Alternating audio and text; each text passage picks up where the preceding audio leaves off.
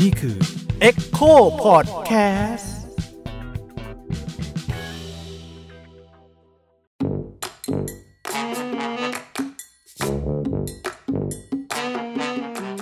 สวัสดีครับ พบกับผมสิโรธค้ามไพบูในรายการ Echo Factor เสียงสะท้อนกับสิโรธที่วันนี้จะมาพบกับคุณในรูปแบบใหม่ทางพอดคาสต์สำหรับคนที่อยากได้ยินเสียงแต่อาจจะ ไม่อยากเห็นใบหน้าอันหล่อเหลาของผมและทันครับ สวัสดีครับ นี่คือ Echo Factor เสียงสะท้อนกับศิโรตม์ คล้ามไพบูลย์ทางพอดแคสต์ Echo Podcast ครับ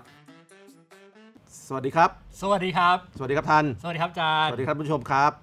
Echo Factor ครับ เสียงครับสะท้อนจากอาจารย์ศิโรตม์ คล้ามไพบูลย์ครับ ทันด้วยครับ ครับผม เอ้ย ใครไม่ได้ปิดเสียง Echo Echo ไงมันต้องมีเสียง Echo ครับ มีคนมอนิเตอร์อยู่ในสตูนะครับ แล้วก็เปิดเสียงฟังพร้อมๆกัน ใช่ครับ วันนี้วันที่ 14 ตุลาคม พศ 2564 ครับ ครับ ครับ ครบรอบ 48 ปีเหตุการณ์จากปี 16 ครับอาจารย์ ใช่ครับ ก็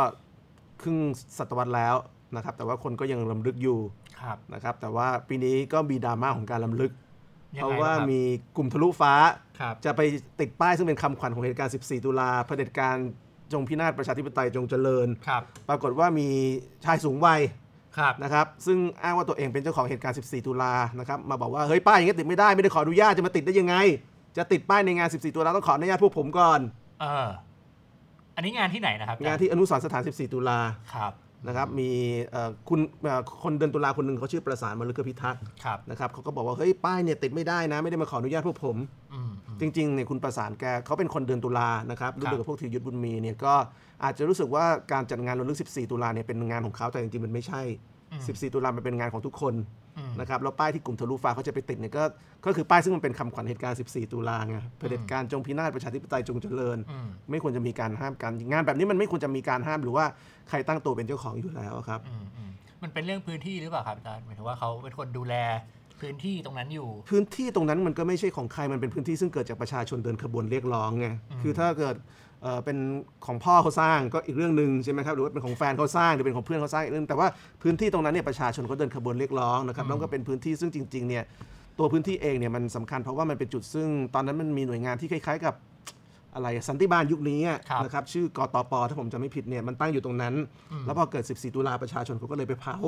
อ่า แล้วพอเกิด 14 ตุลาประชาชนก็เลยไปเผาเขาก็เลยตัดสินใจว่าที่ตรงนั้นเนี่ยในเมื่อมันเป็นสัญลักษณ์ของการคุกคามประชาชนเนี่ยก็เอาไว้ทำเป็นอนุสรณ์สถานให้ประชาชนที่ถูกฆ่าในวันที่ 14 ตุลาไปเลย ดังนั้นมันเป็นทั้งหมดมันเป็นเรื่องของประชาชนเขาเรียกร้องกันมาครับมันไม่ควรจะมีใครบอกว่าเฮ้ยผมเป็นคนเดินตุลาแล้วผมห้ามคุณได้เพราะว่าคนเดินตุลามันก็มีตั้งหลายคนนี่ครับใช่ใช่ใช่คุณห้ามเนี่ยคนอื่นเขาอาจจะไม่ได้คิดจะห้ามอย่างคุณก็ได้เพราะฉะนั้นตั้งตัวเป็นเจ้าของอย่างนี้ไม่ได้อืมอืม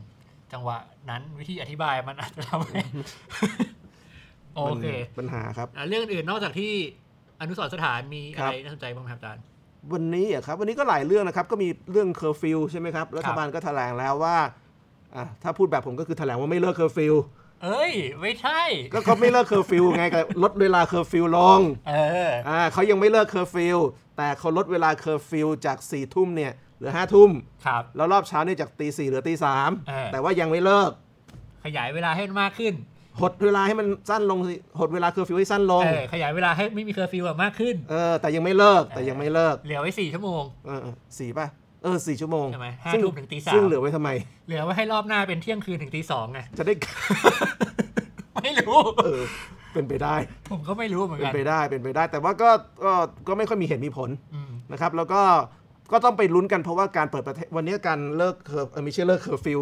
การไม่เลิกเคอร์ฟิวแต่หั่นเวลาให้ให้ลดลดลงเหลือ 4 ชั่วโมงเนี่ยมัน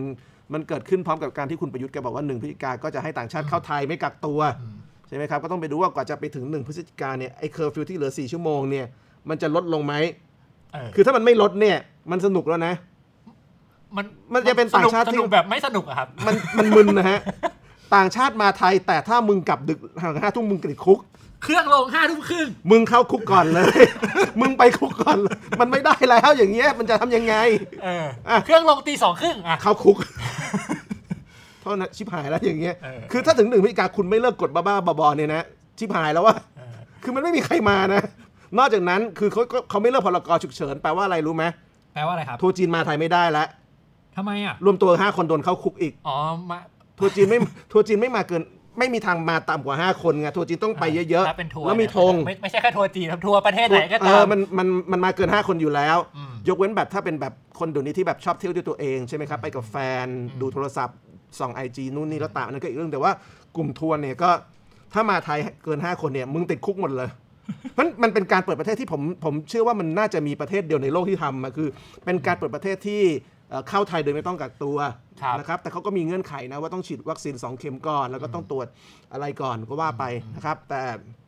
เมื่อเข้ามาแล้วเนี่ยมึงห้ามกลับที่พักเกินห้าทุ่มไม่งั้นติดคุกอืมนะถ้าไปเที่ยวเกิน 5 คนติดคุกอืมไปกับกรุ๊ปทัวร์เกิน 5 คนติดคุก เพราะฉะนั้นแนะนำนักท่องเที่ยวอย่าเพิ่งมาเลยครับ หรือว่าเขาขายประสบการณ์ใหม่หรือเปล่าเออการท่องเที่ยวเชิงราชทัณฑ์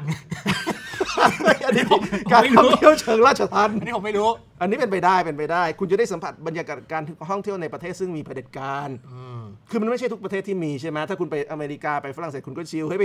กลางคืนอะไปฝรั่งเศสปารีสคุณก็ไปเดินริมแม่ริมแม่น้ำแซนแบบครับเฮ้ยดูแม่น้ำแซนตอนกลางคืนสวยไหมใช่ไหมอืมไปลอนดอนไปเดินแม่น้ำเทมส์ถ่ายรูป London Tower กันมามากรุงเทพนี่เดินริมคลองเปรมอย่างงี้อ่าริมคลองคลองเปรมนะครับ หรือไม่ก็ไม่ต้องเดินริมคลองเปรมก็ได้ คือคุณเดินสีลมคุณดูเดินอนุสาวรีย์ก็ได้นะอ่าอ่าแต่พอห้าทุ่มเนี่ยจะมีคนอุ้มคุณไปคลองเปรม มีมีให้คุณเลือกคุณจะเลือกกลับเร็วแล้วปลอดภัยอ่ากับได้ประสบการณ์ใหม่ถ้ากลับช้านอนคลองเปรมไม่ต้องเปลืองที่พักเนี่ยเราพูดอย่างนี้ก็หาว่าไปแซวเขาเล่นมันก็ไม่ขนาดนั้นเดี๋ยวเขาก็ต้องมาบอกว่ามันไม่ขนาดนั้นแต่นโยบายมันทำให้เกิดอย่างนั้นเนี่ยใช่ไหมคือ คือมันไม่มีความสมเหตุสมผลที่คุณจะเปิดประเทศแต่คุณขอมีเคอร์ฟิวแล้วก็คุณมีพรกฉุกเฉินห้ามรวมตัวเกินห้าคน ผมนึกไม่ออกจริง ๆ มันจะจัดทัวร์กันยังไง เอ้ามันจะเที่ยวกันยังไงเนี่ยมันไอ้เรื่องทั้งหมดที่เราคุยกันนะครับมันเกิดจากการแถลงเมื่อวันก่อนถูกไหมครับใช่ครับที่ณจู่บอกว่าจะแถลงสองทุ่มครึ่งเจอกันนะประชาชน ใช่ใช่โอ้ผมนี่ดีใจไปก่อนแล้วนะลาออกหรือเปล่ายุบสภาหรือเปล่าเออแต่ก็โอเค หลักๆก็คือเรื่องเปิดประเทศใช่แล้วก็บอกว่าคนไทยเจ็บปวดกับ เศรษฐกิจมามากพอแล้วครับ ต้องรันเศรษฐกิจทางการท่องเที่ยวแล้วครับ ก็เจ็บปวดเพราะคุณทำเนี่ยแหละครับ ไม่ใช่ผมทำอะครับ หมุดหมายแรกคือหนึ่งพฤศจิกาอ่า จะเปิดเปิดให้นักท่องเที่ยวต่างชาติ ใช่ ที่มีเงื่อนไขร่วมกันถูก ไม่ใช่ทุกประเทศนะครับ ไม่ใช่ไม่ใช่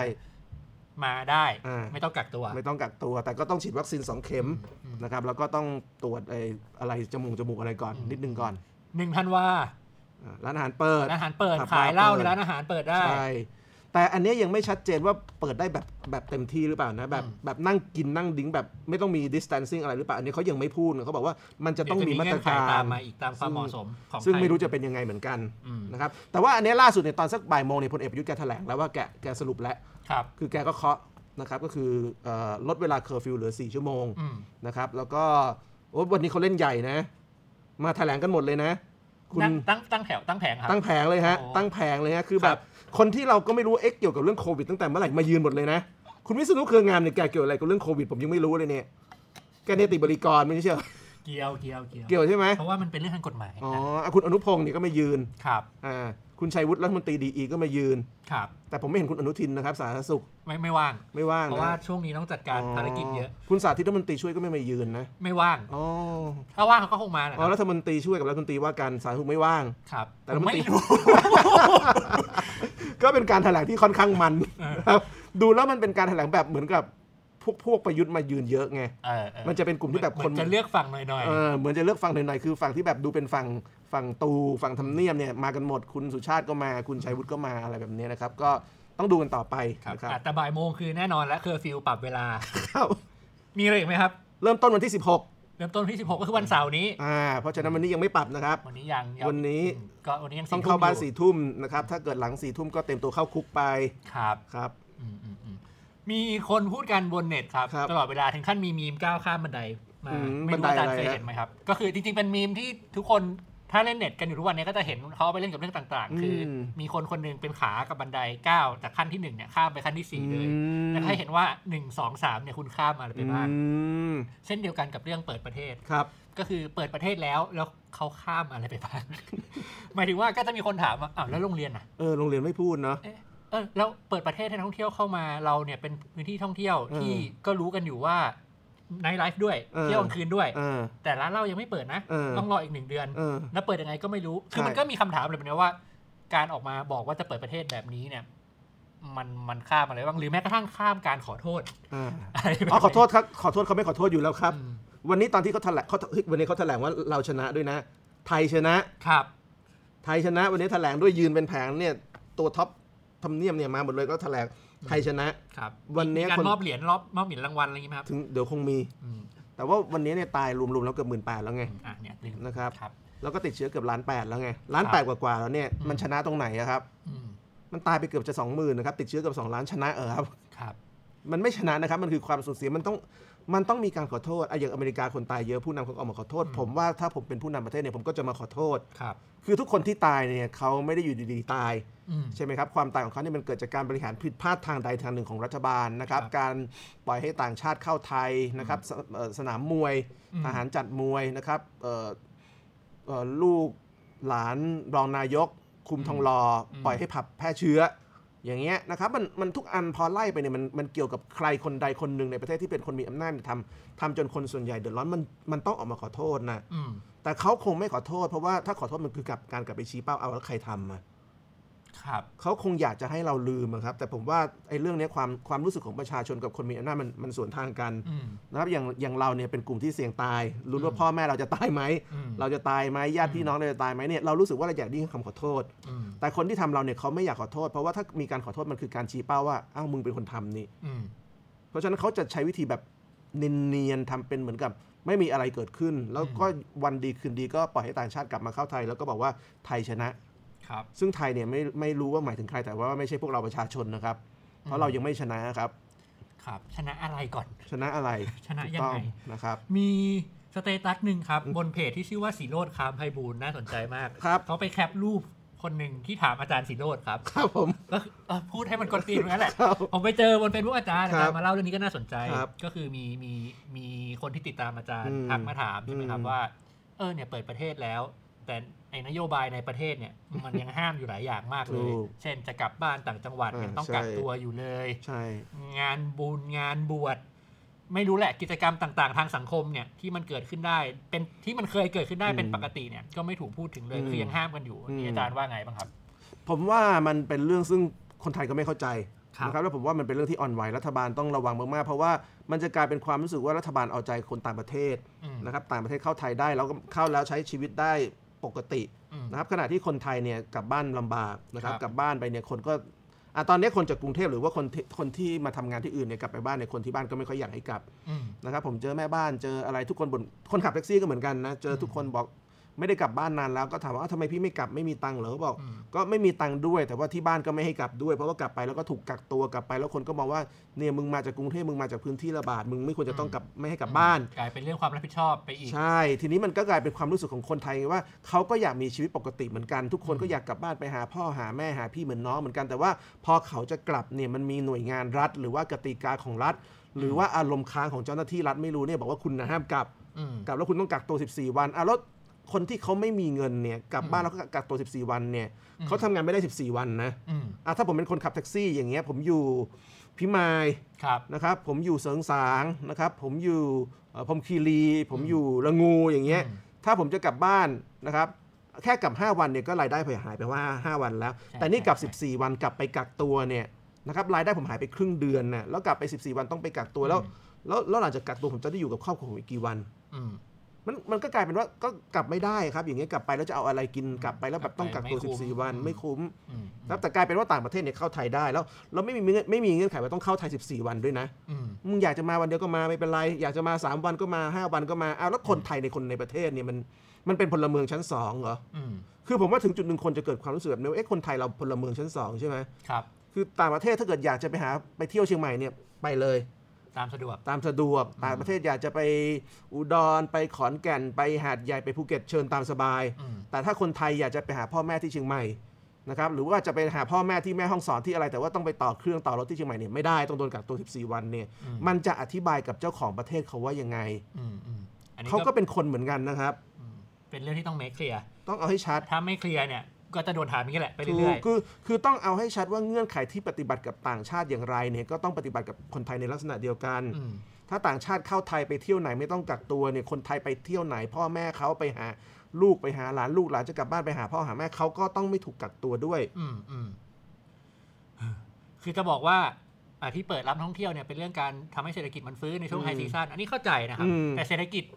ระดับปกติเนี่ยที่มันเกิดขึ้นตลอดคนอืมกลับบ้านคนไปไหนมาไหนเนี่ยมันก็เรื่องเศรษฐกิจเหมือนกันอืมจริง ๆ แล้วจะไม่พูดถึงมันก็ไม่ได้นะครับถูกต้องเพราะคนละเงื่อนไขก็มีเนี่ยก็เป็นอย่างเงี้ยใช่แล้วผมว่าจริง ๆ คนสิ่งที่คนต้องการคือการกลับมาเป็นใช้ชีวิตปกติอืมนะครับคือคืออาจจะไม่ปกติร้อยเปอร์เซ็นต์เหมือนกับก่อนตอนก่อนระบาด แต่ว่าอย่างน้อยให้มีความรู้สึกว่ามันใกล้ความปกติที่สุดอืมซึ่งตอนนี้มันจะกลายเป็นที่เราเห็นภาพก็คือว่า คนต่างประเทศนี่มีโอกาสใกล้ชีวิตปกติแล้วครับอยากไปเที่ยวไหนก็ได้คนไทยตอนนี้มีตังค์ก็นั่งเครื่องบินไปอเมริกาโพสต์รูปเก๋ไก่กัน ครับมีความสุขไปเรียบร้อยแล้ว แต่ว่าคนส่วนใหญ่ในประเทศเนี่ยเขายังไกลกับชีวิตปกตินะครับ อืมอืม แล้วยิ่งคนหาเช้ากินค่ำเนี่ยคนค้าขายกลางคืนทำมาหากินไม่ได้เคอร์ฟิวปิดนู่นปิดนี่เนี่ยอืมเขายังทำอะไรไม่ได้เลยเนี่ยแล้วแม้กระทั่งเรื่องการกลับบ้านเนี่ยคุณปล่อยให้คนนอกประเทศเข้าไทยโดยไม่ไม่มีเงื่อนไขได้ขนาดนี้เนี่ยอืมแล้วทำไมคุณมีเงื่อนไขเป็นคนในประเทศเดียวกันอะสมมติคุณอ้างว่าคนในประเทศมันมีวัคซีนเยอะงั้นทำไมคุณไม่เร่งฉีดวัคซีนอืมก็ฉีดได้นี่ฉีดมากสุดได้วันละเป็นล้านเลยนะ มีวันเดียวเขาพูดถึงในแถลงเลยนะ มีวันเดียว มีวันเดียวพูดกันจนอะไรก็ไม่รู้ไอ้อย่างเงี้ยก็แบบ คือประเทศอื่นเขาไม่ทำนะทำอยู่ เหมือนทีมฟุตบอลเนี่ยเล่นมันทั้งฤดู 40 นัดเนี่ยนะ ชนะหนึ่งนัด วันนี้ทีมเราชนะแล้วเออไม่รู้ก็ยิงได้ร้อยประตู นั่นแหละ ประเทศไทยมันเป็นแบบนี้ไง อันเนี้ยผมว่าแต่ว่าอันนี้สำคัญนะครับ ผมว่ามันจะเป็นความรู้สึกไม่พอใจของคนไทยอืมอืมอืมมีอีกครับครับหมายถึงว่าก็มีอีกเรื่องหนึ่งที่ที่ถูกพูดถึงกันเยอะๆก็คือ เนี่ยแหละพอมีเรื่องว่าต่างประเทศเริ่มเข้ามาเที่ยวได้ แต่ในไทยเนี่ย จัดการกันยังไงอยู่อืมแล้วก็มีคนตั้งคำถามถึงเรื่องการระบาดอืม ที่ยังมีอยู่ที่เรียกว่า silent transmission เนี่ยการระบาดอยู่เงียบๆเนี่ยคครัรับบในหลาย ๆ พื้นที่หลาย ๆ จังหวัดอืมมันอาจารย์คิดว่ามันมันเกี่ยวไหมครับ หมายถึงว่าไอ้การที่เขาออกนโยบายแบบนี้มาเนี่ยจริงแล้วก็คือเขารู้แหละว่ามันมันมีระดับระบาดพวกนี้อยู่เขาก็เลยรู้แต่เขาไม่พูดตรงๆไงอืมเพราะเขารู้แต่เขาไม่พูดตรงๆเนี่ยคนก็จะตั้งคำถามว่าอ้าวนี่มันกลับมาเกิดการระบาดใหม่ใช่ไหมครับแล้วสัญญาณมันเริ่มเริ่มแรงอย่างเชียงใหม่อย่างเงี้ยอืมการเมืองใหม่ปิดไปแล้ว3วัน ครับ เมื่อวานประกาศเพิ่มปิดอีกถึงวันที่อืม22อย่างเงี้ยนะครับมี 7 คลัสเตอร์ย่อยตามมาแล้วอืมเอ่อเฉพาะการเมืองใหม่เนี่ยเกือบ 600 คนแล้วอย่างนี้เนี่ยผมว่าถ้าผมเป็นคนเชียงใหม่ผมก็เอ้าเอ้าการบ้านเราปิดติดเชื้อ 600 คน แล้วเปิดประเทศต่างชาติมา อืมแล้วมันจะยังไงกันวะก็เปิดประเทศไม่ได้เปิดการ์ดเออจะอย่างนั้นเอาเปิดประเทศไม่ไม่ไม่ไม่ เปิดประเทศแล้วปิดการ มันมันมันมันก็จะกลายเป็นปัญหาแบบนี้ก็คือว่าตัวเลขผู้ติดเชื้อมันน่าจะเพิ่มขึ้น ตอนนี้มันก็เพิ่มขึ้นแล้วอุดรก็เจออีกคลัสเตอร์หนึ่งโคราชก็เจออย่างนี้ใช่ไหมครับอืมหมูกระทะโคราชติดอีกร้อยห้าสิบคนแล้วไม่รู้หมูกระทะร้านไหนมันใหญ่จริงอืมหมูกระแต่แต่หมูกระทะหลายๆที่ใหญ่จริงๆครับๆเออาจารย์อนะครับก็เนี่ยก็มันมันตัวเลขผู้ติดเชื้อมันจะกลับมาพุ่งมนะครับทีนี้เมื่อตัวเลขผู้ติดเชื้อกลับมาพุ่งเนี่ยคนก็จะเริ่มรู้สึกกังวลอีกว่าแล้วมันจะลามมาที่เราหรือเปล่านะครับทีนี้รัฐบาลเขาก็อ้างว่าต่อให้ผู้ติดเชื้อพุ่งเนี่ยแต่ถ้ามันไม่มีการตายหนักอืม นะครับไม่มีการเสียชีวิตก็ไม่เป็นไรนะครับคือบริการทางสาธารณสุขเรารับไหวอ่าว่างั้นเขาเถอะเขาพยายามจะแถลงแบบนี้อืมแต่อันเนี้ยผมว่าเป็นเรื่องความไม่มั่นใจของประชาชน เพราะประชาชนก็ไม่รู้ว่าโอเค เวลาคุณบอกว่าเอ่อติดเชื้อเยอะไม่เป็นไร ถ้าไม่ตายหนัก ถ้าไม่ป่วยหนักปัญหาคือแล้วเราจะเป็นคนแจ็คพอตหรือเปล่าล่ะเราจะรู้ได้ไงว่าเราเป็นคนที่หนักหรือเป็นคนที่เบา กูจะโดนไหมอืมเพราะฉะนั้นไอ้ความรู้สึกว่ากูจะโดนไหมเนี่ยมันจะไป ไปสร้างความคุนเคืองใจให้กับประชาชนอืมอืมนับคือในทางสถิติคุณก็พูดได้หมดนะครับว่าเอ่อต่อให้มีผู้ติดเชื้อเยอะ แต่ว่าถ้าไม่เยอะเกินกำลังของระบบเนี่ยการตายก็จะไม่เยอะอืมการป่วยหนักก็จะไม่เยอะ อันนี้อืมทฤษฎีเนี่ยทุกคนเข้าใจตรงกันแต่อืมปัญหาในแง่ความเป็นมนุษย์ของคนแต่ละคนคืออ้าวแล้วถ้ากูต้องตุเป็นคนที่ป่วยป่วยหนักอืมแล้วตายนะตายทำยังไงอืมอืมอันนี้เป็นสิ่งที่ผมคิดว่ารัฐบาลก็ไม่มีคำอธิบายนะครับอืมแล้ว แล้วเมื่อไม่มีคำอธิบายเนี่ยความความกังวลของประชาชนมันก็จะเริ่มรุนแรงขึ้นผมสังเกตว่าในช่วงสองสามวันเนี้ถ้าเกิดไปดูเพจหรือว่าสื่อหรือกลุ่มที่เป็นกลุ่มของคนชาวบ้านในพื้นที่ต่างๆ โดยเฉพาะจังหวัดใหญ่ๆเนี่ยปฏิกิริยาต่อการเปิดประเทศกับรัฐบาลเนี่ยไม่ค่อยดีครับส่วนใหญ่จะด่าหมดนะครับไม่ว่าจะเป็นพวกเชียงใหม่ พวกโคราชพวกอุบลพวกอุดรด่าทุกที่อืมเพราะเขากลัวว่ามันจะเกิดการระบาดใหม่ในบ้านเขา แล้วผมว่าการที่เขากลัวเนี่ยมันมาจากอีกข้อหนึ่งก็คือ การฉีดวัคซีนเนี่ยมันยังกระจายไปตามจังหวัดต่างๆ ไม่ทั่วถึงอืม คือรัฐบาลเนี่ยโฟกัสเอ่อกรุงเทพนะครับเป็นหลักอืมแต่ว่าการกระจายไปยังจังหวัดอื่นๆเนี่ยยังยังยังล่าช้าอยู่อืมทีนี้จากนี้เนี่ยจะระดมการฉีดยังไง ให้คนเห็น ใช่ไหมครับมันอืมมันมันก็เป็นเรื่องที่รัฐบาลจะต้องพิสูจน์ให้คนเห็นว่า รัฐบาลจะระดมระดมการฉีดวัคซีนยังไงอืมซึ่งวันเนี้ย14 ไปจนถึงวันที่หนึ่งเนี่ยมันก็แค่อีก กี่วันนะ16วัน 16วัน มันก็สั้นเกินกว่าจะระดมการฉีดอะไรได้ได้เท่าไหร่แล้วนะครับ ครับจริง ๆ ถ้าเกิดกระบวนการฉีดมันเริ่มเร็วตั้งแต่คือทุกอย่างของประเทศเนี้ยถ้ามันเริ่มเร็วนะครับอืมถ้ามีวัคซีนที่มากกว่าซีโนแวคถ้ามันอืมมีการฉีดวัคซีนเร็วกว่านี้เนี่ยปัญหาณวันนี้ก็จะไม่เป็นปัญหา อืม แต่พอทุกอย่างคุณเริ่มช้าการฉีดวัคซีนเข็มแรกเริ่มช้า เป็นประเทศซึ่งมีโรงงานแอสตราเซเนกาในไทย แต่ว่าต้องไปขอบริจาคแอสตราจากที่อื่นครับไปซื้อแอสตราจากที่อื่นเนี่ยปัญหามันก็มาถึงตอนนี้คือคุณจะเปิดประเทศ แต่คนส่วนใหญ่ยังไม่ได้วัคซีน แล้วเขาก็กลัวว่าเขาจะตายหรือติดเชื้อจากการระบาด ซึ่งเขาก็มีสิทธิ์กลัวไปว่าเขาก็ไม่ได้อืมอืมก็เป็นความกังวลที่ต้องเผชิญระดับบุคคลไปแล้วเลยจริง ๆ นะครับอาจารย์หมายถึงใช่ว่าคือนายกก็พูดเองวันแถลงเนี่ยว่ามันเป็นเรื่องน่าลำบากใจนะที่อืมต้องมาเลือกระหว่าง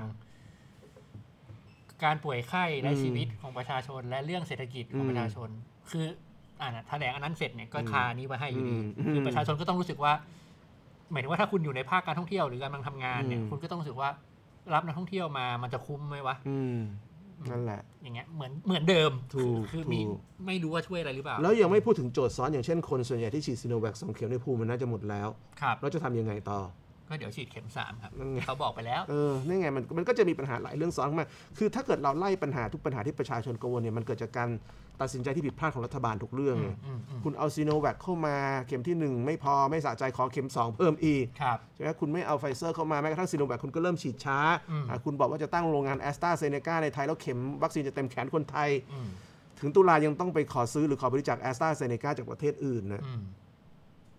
ครับ มันคอเต์มันยิ่งกว่าหนังตลกหรือมันเป็น black comedy มันเป็นตลกร้ายตลกเศร้าอะที่แบบเกิดอย่างนี้ในประเทศนี้อะครับ ก็ยิ้มแหะๆไปครับครับ แล้วก็ร้องไห้อยู่ในใจนะครับครับ มีคอมเมนต์เรื่องนี้เลยครับ จาก Facebook ครับอืมคุณพาลินครัเดบชชัยศรีครับ ทุกวันนี้เวลาบริหารผิดมักจะมาลงที่ประชาชน เวลาจะไปไม่รอดก็มักจะมาโหนหมายถึงว่ามาโหนประชาชนนะครับครับ มันเป็นมาตรฐานไปแล้ว มันเป็นมาตรฐานหรือเปล่าครับ อาจารย์หมายถึงผมเข้าใจว่าหมายถึงว่ามาตรฐานเวลารัฐบาลจะรับมือกับสิ่งที่เกิดขึ้น ผมผมว่ายุคนี้เป็นมาตรฐานเขาอืม คือเราไม่ค่อยเห็นความอะไรอะความรับผิดชอบหรือว่าการยอมรับว่าตัวเองทำผิดอย่างตรงไปตรงมา ซึ่งซึ่งหน้าอืมอะอย่างอย่างเช่นตอนเนี้ยที่เขายอมซื้อไฟเซอร์โดยตัวมันเองมันก็คือการยอมรับว่านโยบายบ้าซีโนแวคนี่มันผิดอืมแต่เขาก็จะไม่ยอมรับว่าเขาตัดสินใจผิดครับใช่ไหมครับ หรือว่าอย่างตอนนี้เนี่ยผู้ติดเชื้อประมาณวันละหมื่นแต่จะเปิดประเทศอืมแต่ว่า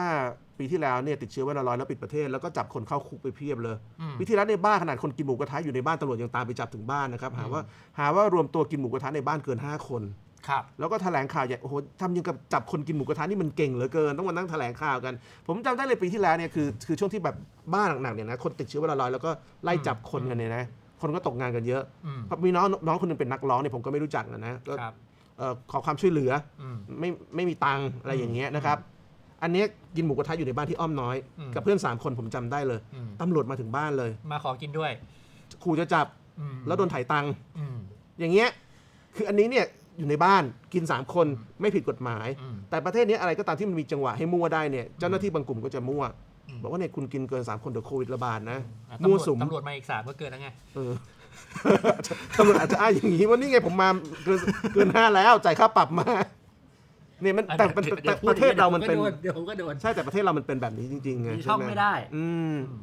มีนั่นแหละอีกคำถามหนึ่งครับ จาก YouTube ครับอืมคุณศิวะเคสมิธนะครับครับอ่านผิดขออภัย ประเทศประชาธิปไตยที่ไหนเขาออกกฎเยอะแบบนี้บ้างครับ ไม่มีหรอกครับอืมอืม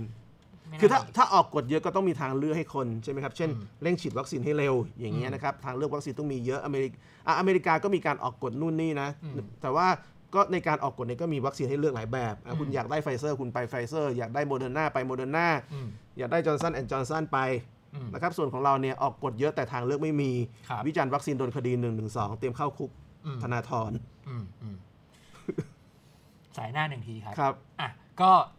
ผมคิดว่าในอาทิตย์สองอาทิตย์นี้เนี่ยก็น่าจะมีแถลงหรือประกาศที่มันเกี่ยวเนื่องกับแถลงใหญ่รอบที่ผ่านถูกมาต้องไม่งั้นมันจะออกมาเรื่อยๆไม่งั้นมันจะมึนๆว่าก็ก็ต้องติดตามกันนิดนึงเหมือนกันใช่ครับใช่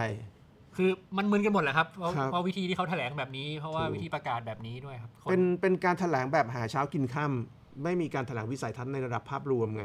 คือนี่ถ้าเขาเกิดมองไปถึงปีหน้าแล้วอาจารย์จะไปว่าเขาอีกเหรอปีหน้าเขาจะทำอะไรเขาบอกว่าก็ปีนี้เปิดประเทศระดับหนึ่งเออปีหน้าก็จะเปิดให้ใหญ่ขึ้นครับ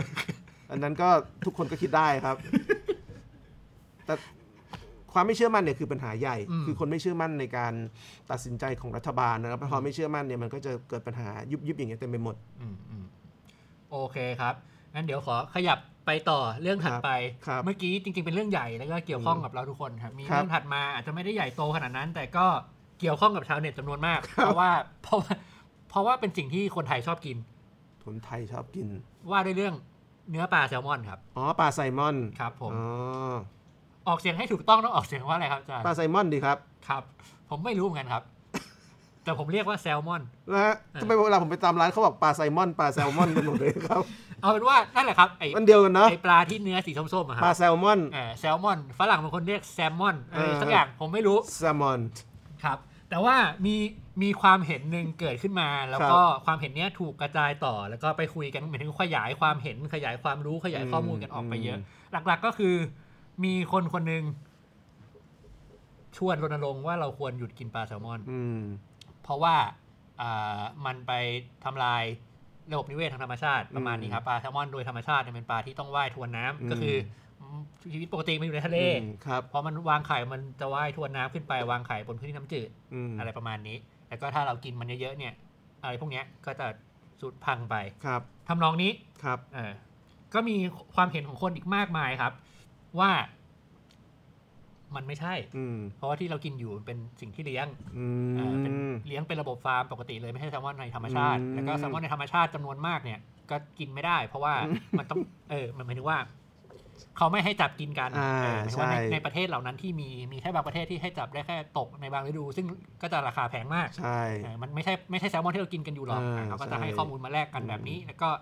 มีนานาทัศนะครับ อีกฝั่งหนึ่ง อาจจะเบาหน่อยก็ต่อเนื่องมาก็บอกว่าอาจจะต่อให้มันเป็นแซลมอนเลี้ยงเนี่ยอืมมันก็เลี้ยงในพื้นที่ธรรมชาตินะอะอืมมันก็จะมีอะไรแบบนี้อีกว่าเราควรกินมันแค่ไหนยังไงอืมก็ก็เลยเป็นกรณีถกเถียงกันอืมอืมบนทวิตเตอร์นะวันนี้น่าจะมาอยู่บน Facebook แล้วด้วยอืมแล้วครับแล้วแล้วเทรนด์ตอนนี้เป็นยังไง คนเชียร์กินหรือเชียร์ไม่กิน ผมผมเห็นเป็นแบบนี้ที่ผมเห็นนะอือฮึเขากำลังคุยกันเรื่องข้อมูลอืมว่าว่ามันมีข้อมูลอะไรอยู่บ้างอืมแล้วก็ไอ้กินไม่กินเนี่ยเรื่องหนึ่งแต่อ่าฮะว่า พยายามตีตกกันด้วยข้อมูลหรือว่า ถ้าคุณจะไม่ให้กินด้วยเหตุผลเนี้ยมันอาจจะไม่ถูกนะอ๋อแต่ว่าถ้าจะไม่ให้กินด้วยเหตุผลหนึ่งอาจจะน่าฟังอืมอืมก็อืมต้องคุยกันไปก็อย่างนี้ก็เป็นเรื่องดีนะคือ ผมว่าเวลาเราจะกินอะไรเนี่ยเราก็ควรจะนึกอยู่แล้วว่าสิ่งที่เรากินเนี่ยอาหารนี่คืออุตสาหกรรมขนาดใหญ่ ครับใช่ไหมครับแล้วผมคิดว่าเอ่อ ความเป็นอุตสาหกรรมขนาดใหญ่ไม่ว่าจะเป็นอุตสาหกรรมสิ่งทอ หรืออุตสาหกรรมเคมี หรืออุตสาหกรรมอาหารเนี่ยอืมมันมีผลกระทบกับสิ่งแวดล้อมในทางใดทางหนึ่งอืมนะครับกระบวนการผลิตเนี่ยมีผลกระทบในทางใดทางหนึ่งนะครับกับสิ่งแวดล้อมกับแรงงานกับการบริโภคอะไรก็ตามแต่ดังนั้น ผมคิดว่าอุตสาหกรรมอาหารเนี่ยก็เหมือนอุตสาหกรรมอื่น ซึ่งซึ่งถ้ามีคนคิดเรื่องพวกนี้ผมว่าเป็นเรื่องดีอืมนะครับเอ่ออุตสาหกรรมอะไรก็ตามเนี่ยถ้ามีคนคิดว่าการผลิตมันกระทบกับสิ่งแวดล้อมยังไงนะครับอืมเอ่อการบริโภคมันมีผลกระทบกับผู้บริโภคยังไง หรือว่าเอ่อ คนผลิตเนี่ยมีการลดต้นทุน โดยผลักภาระไปยังสิ่งแวดล้อมหรือผลักภาระไปยังผู้บริโภคยังไงเนี่ยผมคิดว่าเป็นเรื่องที่ดีแล้วยิ่งเถียงกันด้วยเรื่องข้อมูลเนี่ยอืมเป็นเรื่องที่ดีอืมอืมนะครับผมไม่มีปัญหาเลยเรื่องเถียงกันเรื่องกินหรือไม่กินแซลมอนครับเพราะไม่ได้กินเป็นปีแล้ว ส่วนใหญ่ตอนนี้อาหารทะเลที่ได้กินเยอะที่สุดเนี่ยอืมคือปลาดุกปลาดุกทะเลปลาดุกนะครับปลาปลาดุกทะเลหรือปลาดุกปลาดุกอุยนะครับปลาปลาดุกอุยไม่ใช่ปลาปลาดุทะกเลอุยปลาดุ กไม่ได้กินอัไม่ได้กินปลาแซลมอนำจืดครับปลาดุกปลาน้ำจืดเหรอเออแต่ปลาดุกทะเลก็มีนะหลังๆขายในตลาดใช่เยมีอะตัวตัวมีหน้าใญ่คนพอผมได้ยินคนบอกว่ากินอาหารทะเลเยอะแล้วจะฉลาดผมก็เลยกินปลาดุกใหญ่เลยอืมแล้วก็เลยไม่ฉลาดสักทีมันไม่ใช่ปลาทะเลเนาะไม่ใช่นะครับแล้วก็ความฉลาดเนี่ยอาจจะไม่ได้เกี่ยวกับเรื่องไม่เกี่ยวนะอาหารทะเลอย่างเดียวโอเคครับจะเกี่ยวกับเรื่องอื่นด้วยครับโอเคอาจารย์แล้วแต่เรื่องแต่เรื่องที่เถียงกันเนี่ยผมว่าเป็นเรื่องดีเพราะว่าเป็นการเถียงในเรื่องซึ่งมันมันเป็นวัฒนธรรมของการกินยุคนี้ใช่ไหมครับ คือ อะอย่างผมนี่เป็นคนในยุคที่รู้สึกว่าเอ่อปลาแซลมอนเนี่ยเป็นของที่หายากและเป็นของแพงครับนะครับแล้วอยู่ดีตอนนี้แซลมอนก็กลายเป็นของซึ่งกินกันทั่วไปแล้วอ่าราคาถูกลง ราคาถูกลงไม่จำเป็นว่าต้องเป็นไฮโซต่อไปแล้ว แล้วตอนนี้มันก็มาถึงจุดที่คนมาเถียงกันว่า การกินของเราเนี่ยมันกระทบกับเอ่อวัฏจักรการผลิตยังไง วงจรการบริโภคยังไง หรือว่าสภาพแวดล้อมยังไงผมคิดว่าเป็นเรื่องที่ดีนะครับอย่างน้อยอย่างน้อยเราก็ได้ความรู้อะครับอืมว่าแซลมอนที่เรากินเนี่ยมันไม่ใช่แซลมอนประเภทที่เราคิดว่าสดๆมาจากนอร์เวย์อืมนะครับแล้วก็การกินแซลมอนดิบเนี่ยนะครับ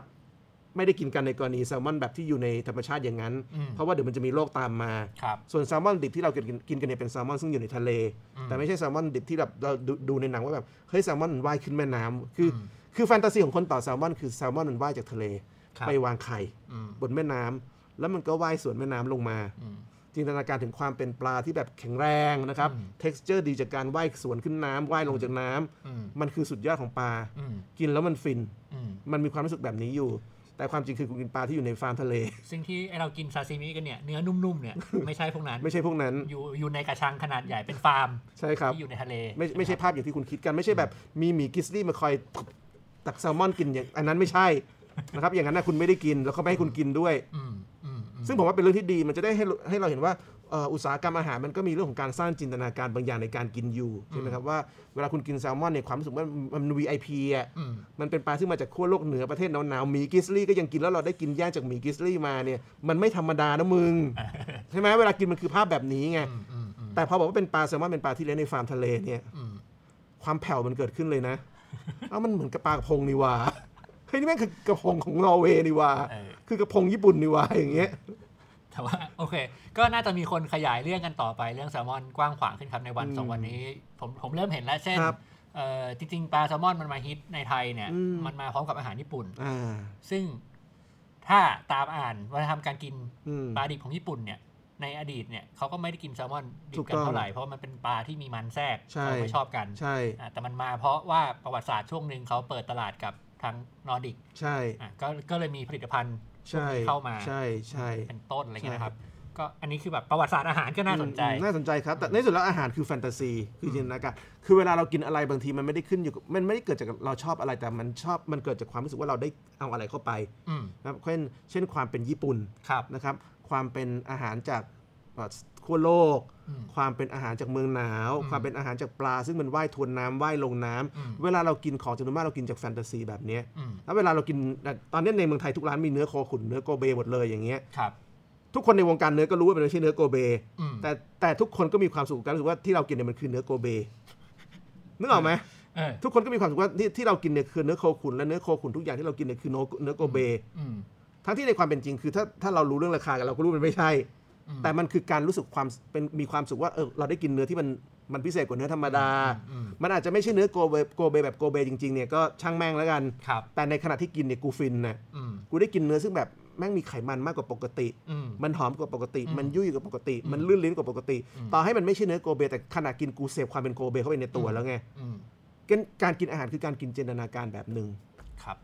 โอเค ก็คิดว่าน่าจะมีหลาย ๆ เรื่อง ถ้าสนใจประเด็นแซลมอนกันแบบนี้จริง ๆ วัตถุดิบอาหารอื่น ๆ เนี่ยอืมก็มีแง่มุมพวกนี้หมดเลยนะครับถูกอย่างเช่น เท่าที่ผมรู้ในไทยเนี่ย กุ้ง กุ้ง กุ้งทะเลที่เรากินกินกันเนี่ย เราก็มักจะจินตนาการกันว่า อ๋อ ก็มีชาวประมงเขาออกไปจับนะอืมอืมซึ่งทุกวันนี้ก็คือฟาร์มกุ้งมเกือบร้อยเปอร์เซ็นต์มาจากฟาร์มหมดแล้ว ใช่ ก็อยู่นะครับตามชายฝั่งตามอะไรไปย่างนี้ซึ่งก็มี อะ ถ้าจะมองเรื่องสิ่งแวดล้อมก็มีผลกระทบทางสิ่งแวดล้อมเหมือนกัน ถูกต้อง ถูกต้องลไปมีเยอะด้วยกัน ไไก่ที่คุณกินก็เหมือนกันอืมไก่ 45 วันเนี่ยอืมสิ่งมีชีวิตประเภทไหนที่โตมา 45 วันแล้วโตเต็มที่เลยอืมใช่มันเป็นใช่ยังไงอะไรเงี้ยใช่ก็ลองไปดูกันได้นะครับ แต่ว่าผมคิดว่าอาจารย์ก็เชียร์อืมให้ตั้งคำถามแล้วก็รู้เรื่องราวบเพราะอุตสาหกรรมนอาหารมันเป็นอุตสาหกรรมที่ใหญ่ที่สุดในโลกแล้วมันรวยที่สุดในโลกครับอืมคนรวยที่สุดในโลกในประเทศไทยมันทำอุตสาหกรรมอาหาร ดังนั้นใช่ดังนั้นอุตสาหกรรมอาหารเป็นที่มาของความมั่งคั่ง อะไรที่เป็นที่มาของความมั่งคั่งเนี่ยมัน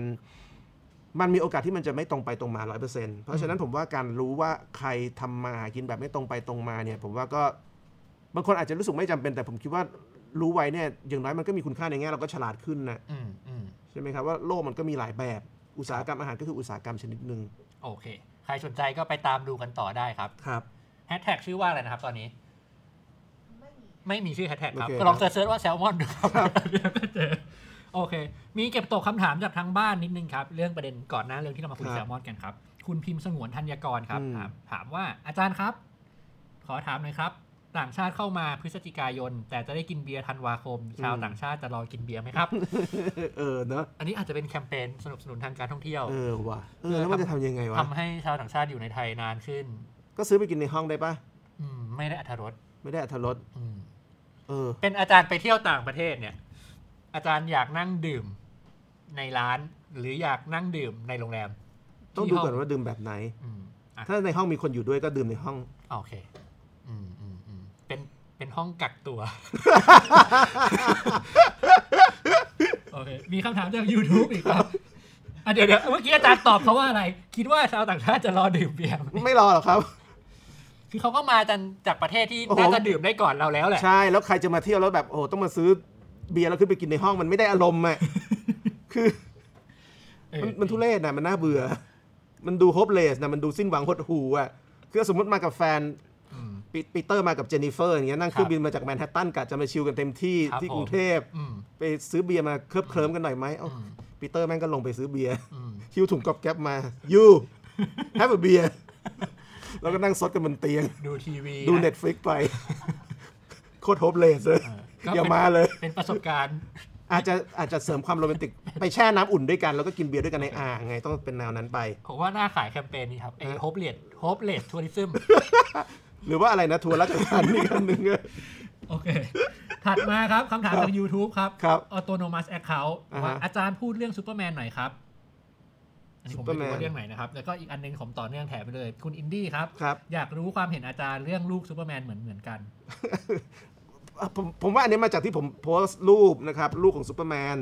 ครับ นะครับจอจอนาธานเคนต์หรือว่าจอนเคนต์เนี่ยครับ DC Comics เขาประกาศว่าจอนาธานเคนต์เนี่ยจะเป็นไบเซ็กชวลเอออ่า นะครับ แล้วก็ภาพที่เปิดออกมาเนี่ยคือจอนาธานเคนต์หรือว่าซูเปอร์แมนตัวใหม่ ซึ่งได้พลังจากพ่อเนี่ยก็จูบกับแฟนอืม นะครับ ซึ่งเป็นคนญี่ปุ่นชื่อเจนากามูระ ครับ เป็นญี่ปุ่นแบบผมทอง สีฟ้าอะไรแบบจูบเลยอะแล้วก็มีมองตามซึ้งเซิ้งอะไรกันนะครับ DC เนี่ยเขาประกาศเรื่องนี้ในวันที่เป็นวัน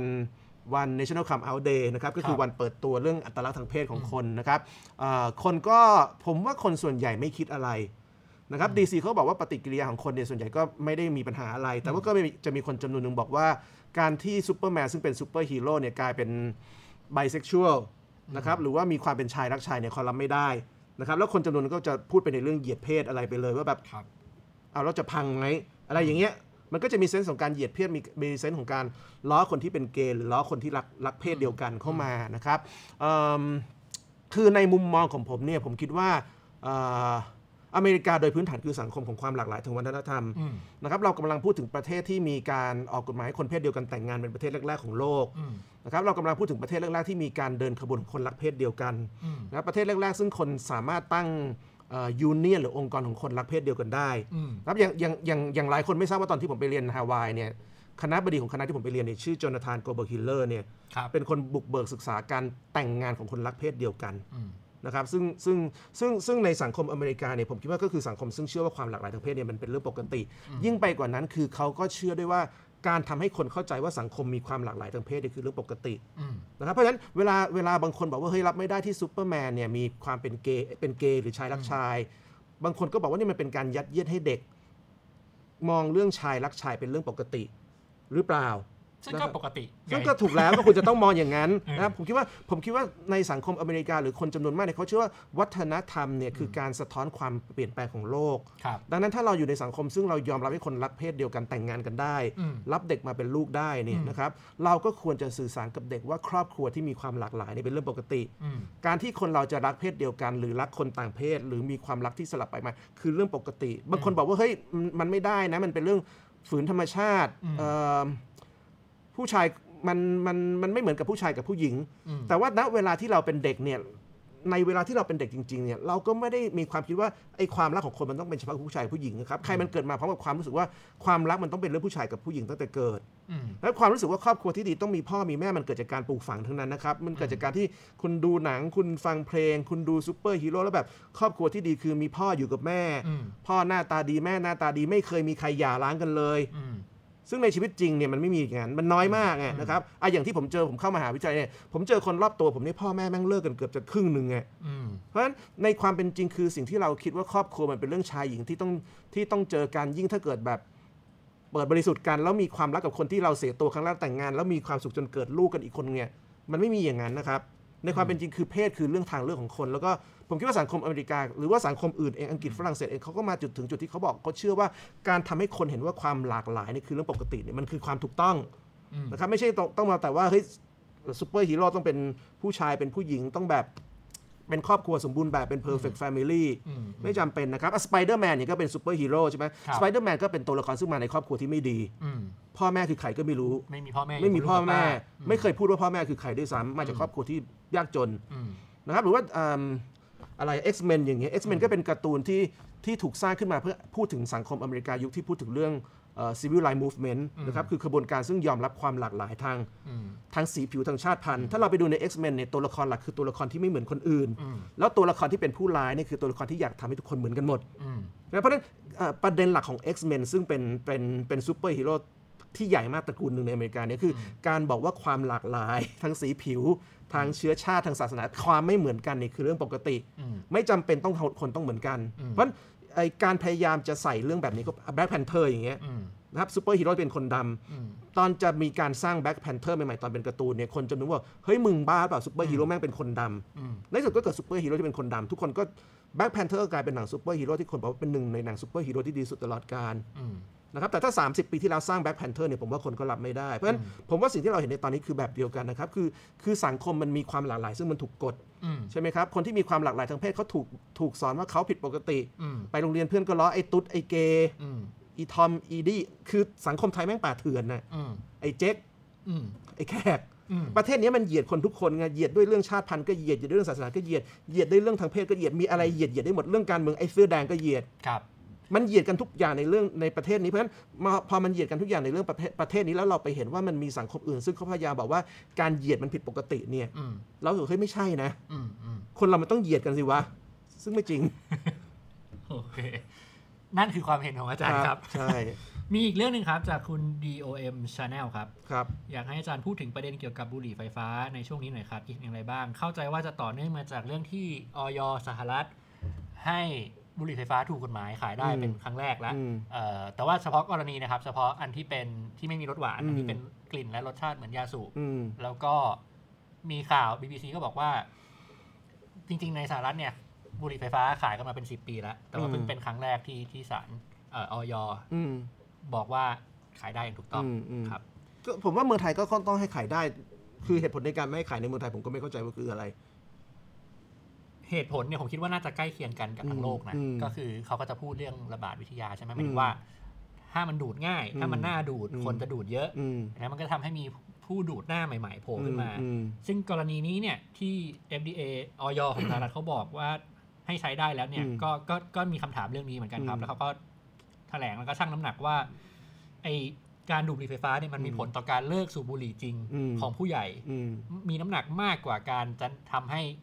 นักสูบหน้าใหม่หรือมวัยรุ่นเนี่ยเข้ามาสูบบุหรี่ไม่หรอกผมว่าต้องแยก 2 ปัญหาจากกันใช่ไหมคือเรื่องของการลดนักสูบหน้าใหม่เนี่ยเป็นเรื่องของการรณรงค์อืมใช่ไหมครับซึ่งคุณก็ต้องรณรงค์ไปว่าการสูบมันมีปัญหายังไงนะครับอืมในแง่สุขภาพหรือว่าในแง่เศรษฐกิจหรือว่า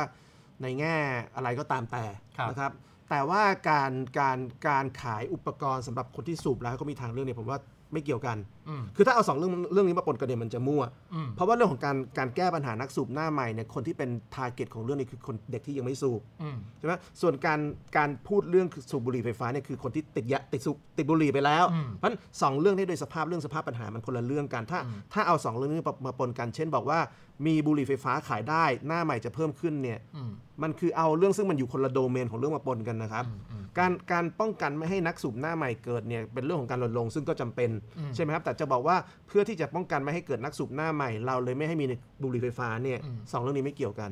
ครับ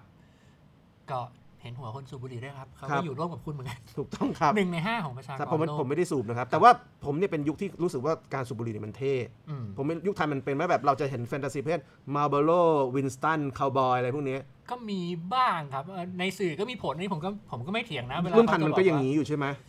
ไม่แต่มันไม่ใช่ทุกคนมองว่ามันเท่ผมกล้าอ่าฮะพูดอย่างนี้คือมคนที่อินกับ character นั้นอินกับวัฒนธรรมอืมนั้นที่มีการสูบบุหรี่อยู่อืมก็อาจจะอินแต่ว่าแต่ผมอะ รุ่นผมโตมากับการที่ถูกสอนตั้งแต่อนุบาลเลยว่าอืมบุหรี่มันเหี้ยหมายถึงว่าอืมบุหรี่มันไม่ดีอะอืผมยังจำได้เลยอนุบาลสามอืมพ่อผมสูบบุหรี่ที่บ้านผมว่าฮะติกเกอร์ห้ามสูบบุหรี่ไปติดในบ้านทำไมทำไมพ่อปลาเถื่พ่ออนอก็ย่างเงี้ตยลกตลกอะไม่เป็นไรวันถัดมาผมหยิบซองบุหรี่พ่อขยำทิ้งเฮ้ยดีนะพ่อผมเป็นคนไม่ใช้ความรุนแรงอะถ้าเป็นบ้านอื่นอาจจะโดนเตะเออเพราะบุหรี่ซองหนึ่งก็ไม่ได้ถูกไงแต่ว่าอย่างเงี้ยมันก็เป็นเป็นเรื่องที่โรงเรียนรณรงค์กับเด็กมาจนจนเด็กเกินเหตุนะใช่ไหม การรณรงค์เกินเหตุมันเป็นปัญหาแบบนี้เหมือนกันไงเออผมเป็นนั่นแหละผมผมก็ไม่ได้สูบแต่ผมแต่ว่าผมเข้ามหาเนี่ยผมสูบอืมแต่ของผมเนี่ยชัดเจนว่าสูบเพราะว่ารู้สึกแม่งเท่อืมเพราะยุคนั้นคนก็จะแบบเห็นเห็นโฆษณา Marlboro เป็นแบบคาวบอย ผมแม่งโคตรเท่เลยอะไรพวกเนี้ยอืมซึ่งหน้าตาเราก็ไม่มีความเป็นคาวบอย ก็ไม่เห็นเกี่ยวกับคาวบอยไม่เกี่ยวกับชาติพันธุ์ครับจ้าแต่เวลาสูบมันรู้สึกไงเออมันเสพความมันรู้สึกว่าเราเป็น Clint Eastwood เออเหมือนเหมือนกับกินแซลมอนรู้สึกว่ากูได้กินอาหารนอร์เวย์แบบหมี grizzly อะเออเข้าใจหน่อย ตอนไม่สูบยังเป็น zero อยู่พอสูบปุ๊บเป็นโคตรคลินเท่อีทเลยวูดจินตนาการในหัวมากหมดเลย ความเท่กูมาแล้วเนี่ยโอเคอะก็ต้องให้ข้อมูลให้ความรู้กันไปครับผมใช่ก็ใช่ผมคิดใช่ว่าเรื่องทางสุขภาพเนี่ยทุกคนรู้อยู่แล้วแหละว่ามันเออมีผลนะแต่ว่ามันก็มีเหตุผลอื่นๆที่ทำให้คนสูบอยู่เหมือนที่อาจารย์บอกอืมโอเคครับอะ ขยับไปประเด็นถัดไป ซึ่งจะเป็นประเด็นที่ทำให้น้ำตาถึงวันนี้วันที่ 14 ตุลาคม 2564 ครับ ครับ รายการ Echo Factor ทางช่อง Echo เนี่ยอยู่กันมาครบ 50 ตอนแล้วนะครับ ยังเป็นทางการอาจารย์ครับปรบมือดีครับ รออะไรเย้แล้วเราก็คุยกันแล้วครับว่าครับ50 ตอนเนี่ยเป็นช่วงเวลาที่พอเหมาะที่เราได้อืมทดลองเรียนรู้จากการทำเดลี่ทำเป็นครับวีคลี่ครับเรียนรู้หลาย ๆ อย่างครัครับบแล้วก็ อยากทำรายการประจำอะไรแบบเนี้ยอืมต่อไปในอนาคตนะครับอืมแล้วก็มีมีรายการเนี้ยเป็นรายการแรกที่คปรับระจำที่พยายามจะทำให้ Echo มีความมีความเป็นประจำอะอืมอืมเออก็ได้อาจารย์สีโรดมาช่วย ก็คุยกันว่าโอเค เราได้เรียนรู้กันระดับหนึ่งอืมได้เห็นว่ากลุ่มคนดูต้องการอะไร แล้วก็ทั้งอาจารย์ทั้งทีม Echo เนี่ยครับก็ก็มีแผนที่จะไปทำอะไรต่อกันหลังจากนี้อืมอืมก็เลยคุยกันว่าหยุดอ่าครับหยุดเพื่อไปพัฒนาตัวเองกันต่อ ถูกต้อง เพื่อไปพัฒนาพัฒนา project กันใหม่กันต่อ ใช่ แต่ผมแต่ผมเนี่ยมองว่าเรื่องแบบนี้เป็นเรื่องปกติครับ ใช่ไหมคือคือการทำ content เรื่องเออจะเป็น content เรื่องบันเทิงหรือ content media ทุกอย่างมันคือ project อืม ใช่ไหมคือบางคนอาจจะแบบมีความรู้สึกว่าเฮ้ยถ้าเป็นงานที่เราทำแล้วมันถูกปิดไปเนี่ยจะต้องโวยวายเฮ้ยกูเรามีแฟนเรานะ มาปิดงานกูไม่ได้เออเดือดขึ้น เออ ผมเนี่ยไม่ได้คิดอย่างนั้น ผมคิดว่าทั้งหมดงานทั้งหมดนี่คือ project แล้วก็สิ่งที่เราได้เห็นทั้งหมดนี่คือการพัฒนาของคนทำงานนะครับแล้วก็ดูว่าในวิธีสื่อสารแบบที่เราทำเนี่ยเราจะสื่อสารยังไงอืมกับคนดูให้ตรงเป้าแล้วก็ได้ตามเป้าหมายที่เราต้องการได้มากที่สุด เพราะฉะนั้นไอ้ความเป็น Echo เนี่ยมันไม่อยู่แค่ในในรายการใช่ไหมคครัรับบมันอยู่ที่การพัฒนาทักษะในการทำงานของคนทำงานนะครับผมคิดว่าการที่ผมได้ทำงานกับทีม Echo เนี่ยก็เป็นประสบการณ์ที่ดีนะครับแล้วผมคิดว่าทีม Echo เนี่ยเป็นทีมที่มีอนาคตไกลครับ นะครับผมคือว่าอนาคตมันอยู่ไกล ไม่ใช่ครับ มีอนาคตอีกยาวไกลอ๋อนะครับโอเคแล้วก็เป็นทีมที่มีทักษะในการสื่อสารนะครับ ถ้าเกิดถ้าเกิดผมอายุ 60 แล้วถามผมว่าหนึ่งในงานที่ผมชอบที่ผมเคยทำเนี่ยคืองานอะไรเนี่ยก็ก็คืองานที่ได้ทำกับ Echo Factor เนี่ยแหละครับขอบคุณอันนี้พูดมากครับพูดตามความจริงเนี่ยอาจารย์พูดนะคอบย่างเงี้ยผมก็จะร้องเนี่ยเอ้าจริงๆจริงๆคือผมคิดว่าผมก็ได้เรียนรู้อะไรเยอะจากการทำงานใช่ไหมครับเพราะว่าคือในที่สุดเนี่ยคนเรา อยู่ได้ด้วยการเรียนรู้จากคนอื่น ยิ่งเราได้ทำงานกับคนอื่นมากขึ้นเท่าไหร่หรือแม้กระทั่งเราถูกคนอื่นด่ามากขึ้นเท่าไหร่เนี่ยเราจะยิ่งมีอินพุตในการมองโลกอืมนะครับหรือว่าในการเรียนรู้จากคนอื่นผมว่าการทำงานกับ Echo เนี่ยผมก็ได้เรียนรู้อะไรเยอะในแง่วิธีการสื่อสารอืมอืมนะครับซึ่งผมคิดว่า Echo เนี่ยเป็นทีมหนึ่งที่สื่อสารประเด็นได้ค่อนข้างแม่นยำในเรื่องสังคม แล้วก็ทักษะในการสื่อสารเรื่องหนักให้เป็นเรื่องสนุกเนี่ยผมคิดว่า Echo เป็นทีมที่แข็งแกร่งในเรื่องนี้ครับ ผมถือว่าผมได้เรียนรู้เยอะมากก็ขอบคุณ Echo ทุกคนนะครับ ที่ได้ให้โอกาสเรียนรู้ร่วมกันนะครับ ครับ ขอบคุณอาจารย์เหมือนกันครัครับผมถ้าไม่มีอาจารย์เราก็จะไม่เกิดโปรเจกต์รายการประจำขึ้นมาเหมือนกันครับ ครับผมแต่ว่าทีนี้ก็รู้แล้วล่ะว่าโอเค การทำงานที่มันประจำต่อเนื่องอืมมันมีผลจริง ๆ ต่อทั้งกับพวกเราเอง อืมต่อทั้งเนื้อหาที่เราอยากนำเสนอ ใช่รวมทั้งใช่ คุณผู้ชมด้วย ใช่ มี comment มาครับจากครับส่วนใหญ่เป็นแฟนประจำทั้งนั้นเลยครับครับ อ่านให้ฟังตรงนี้เลย คุณครับอินดี้ครับ คุณอินดี้บอกว่าคือชอบสิโรตม์ Echo มากกว่าสิโรตม์ Overview นิดนึงเพราะอาจารย์ relax ดีอันนี้น่าจะเป็นเรื่องบุคลิกภาพนะคครับมีคุณศิวะ K Smith ครับ บอกว่ารายการนี้มีความโบ๊ะบ้ากว่าโอเวอร์วิวนะครับ ก็ถูกต้องครับผมถ้าผมจัดรายการนี้แล้วเหมือนโอเวอร์วิวเป๊ะเนี่ยโอเวอร์วิวน่าจะไม่ได้ทำต่อเลย ถูกต้องครับ นี่คิงไปใช่ใช่ใช่ใช่ไม่ครับก็โอเวอร์วิวก็ยังทำหน้าที่ของเขาไปครับนะครับครับเอ่อคุณบีโบสบอกว่าวันพฤหัสบดียามบ่าย เราจะไม่ลืมนายตลอดไป คุณอินดี้บอกว่าขอบคุณเอโคที่ดึงสีโรดมาให้เป็นอาจารย์สีด้วฮะโอเคครับโอเค ก็ตรงนี้มีอะไรแลกเปลี่ยนกันได้นะครับ อะไรที่ครับเคยอยากถามก็ถามไว้ตรงนี้ได้ครับแล้วก็หรือจะเลือกสีไข่กันมาได้เลย ยังมีจับไข่อยู่นะครับอ่ายังมีจับไข่อยู่ครับ เอามือกุมระหว่าง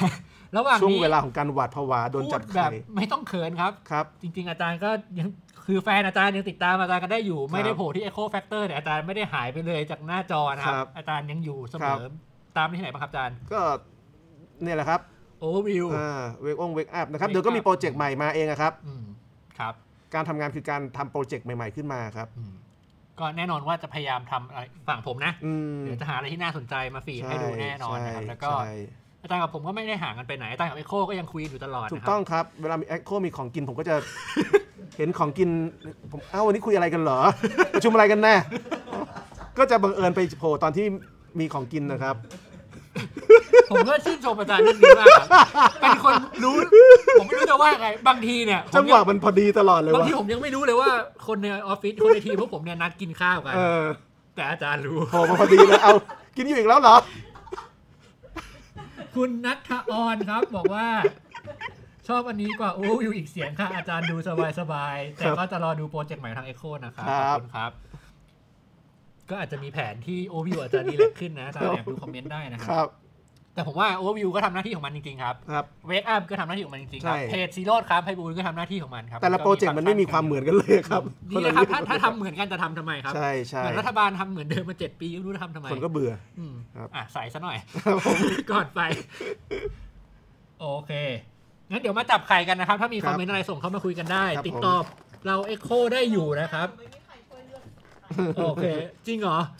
ไข่สีไข่ไก่ครับ ครับไข่สีชมพูครับครับวันนี้ไม่มีอารมณ์จับใครไม่มีอารมณ์จับไข่คำถามในจับไข่ก็อาจจะเกี่ยวข้องกับการบอกลานะนี่ใบไว้หน่อย ไข่สีเขียวมิ้นท์ครับ ครับ เขียวไข่กาไม่รู้เขียวอะไรครับ ใส่ไข่สีเขียวเอ็กโคครับ ครับไข่สีขาวครับ ไข่สีแดงครับ ครับ ไข่สีฟ้าครับ ครับให้หมดเลยดีไข่สีม่วงครับ ครับ ไข่สีน้ำเงินครับ ครับ ไข่สีเหลืองครับ ครับ ไข่สีส้มครับ ครับ คนดูบอกว่าเปิดให้หมดดีไหมครับอาจารย์วันนี้ ได้ครับ ก็คือมันจะมีไข่บางใบที่ไม่ถูกเปิดมาก่อนเลย อ๋อเหรอ ถ้าลองไปเก็บสถิติดูอ๋อเหรอ คำถามมาคำถามเนี่ยอาจจะอยู่มาตั้งแต่ตอนแรกของรายการ โโหแม่งโคตรอาภัพเลยวะ ใบไหนวะไม่รู้ไม่โอ้รู้โหแม่งโคตรอยากรู้มากชมพูมาก่อนโอเค ไล่ไปนะครับ อ่า สีขาวครับอาจารย์ครับ ปาบโอ้ย แง้มเคล็ดลับการจัดการกับความง่วงตอนทำงานหน่อยครับอาจารย์นอนครับนอนตอนหาจังหวะนอนหาจังหวะนอนระหว่างที่นอนได้ ใช่ หรือถ้าคุณทำงานในแบบที่คุณหาจังหวะนอนยาก คุณ acting ว่าคุณเป็นคนสูบบุหรี่แล้วคุณออกไปสูบบุหรี่ออกไปสูบบุหรี่แต่นอน คือถ้าบอกว่าออกไปสูบบุหรี่เนี่ยคนแม่งไม่กล้าว่าอ๋อแต่ถ้แล้วผมบอกพยายามคำนวณว่าถ้าผมเป็นคนสูบบุหรี่เนี่ย ผมสูบสมมติผมสูบชั่วโมงละสูบจะละมวนครับ แอบนอน จะได้ได้งีบสักห้านาทีสิบนาที 5 นาที 10 นาทีอืมนะครับโอเคแอบนอนหรือแอบเป็นคนสูบบุหรี่ครับ แต่ไม่สนับสนุนให้คนสูบบุหรี่นะ ไม่ได้สนับสนุน แต่ก็ไม่ห้ามนะ ก็เรื่องของเขานี่ครับเรื่องของเขาใช่ไหมครับเออเรื่องของเขาเอ้ยสีแล้วนะครับ ขอโทษเปิดผิดใบครับชมพูปะเขียวผูค่ะชมพูครับ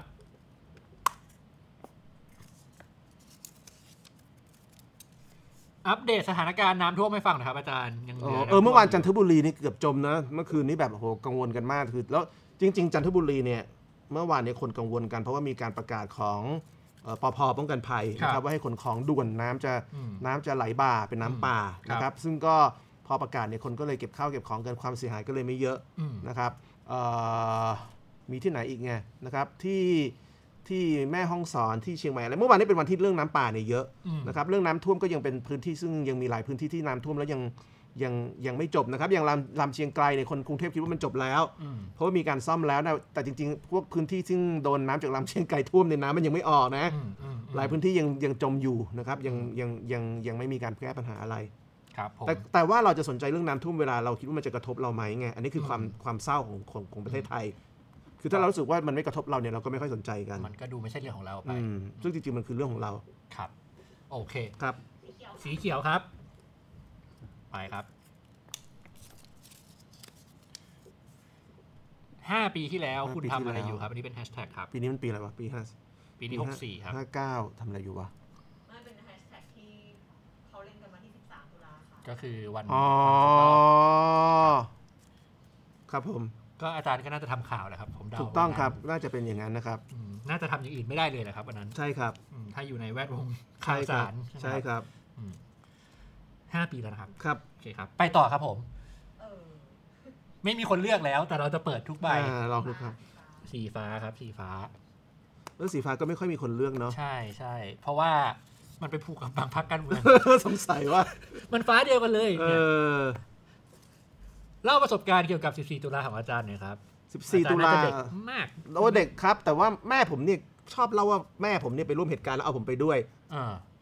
แล้วก็เรื่องที่แม่เล่าก็คือผมไป ซึ่งผมก็ไม่รู้จริงหรือเปล่าเพราะผมก็ครับเด็กแม่บอกผมไปแล้วผมผมเห็นนักศึกษาร้องไห้ผมก็เลยร้องไห้ตามอ๋อเหมือนเขาแบบอยู่ในบรรยากาศที่ทุกเอคนร้องอไห้ซึ่งอันนี้กัเราก็ไม่รู้ว่าจริงหรือเปล่าแต่แม่ก็จะเล่าว่าเนี่ยแม่ก็อุ้มผมไปดู 14 ตุลาหลังจากนักศึกษายิงแล้วก็ผมเป็นคนร้องไห้ก็เลยร้องไห้ตามอืมนะครับอันนี้ก็คือความทรงจำแล้วก็พอเขาผมเป็นนักศึกษาธรรมศาสตร์ก็ผมก็จะจัดงานรำลึก 14 ตุลาค่อนข้างบ่อยครัรับแต่ว่าหลังๆก็ไม่ค่อยได้ไปแล้ว เพราะว่าเริ่มรู้สึกว่ามันถูก hijack โดยคนกลุ่มที่เชียร์การยึดอำนาจ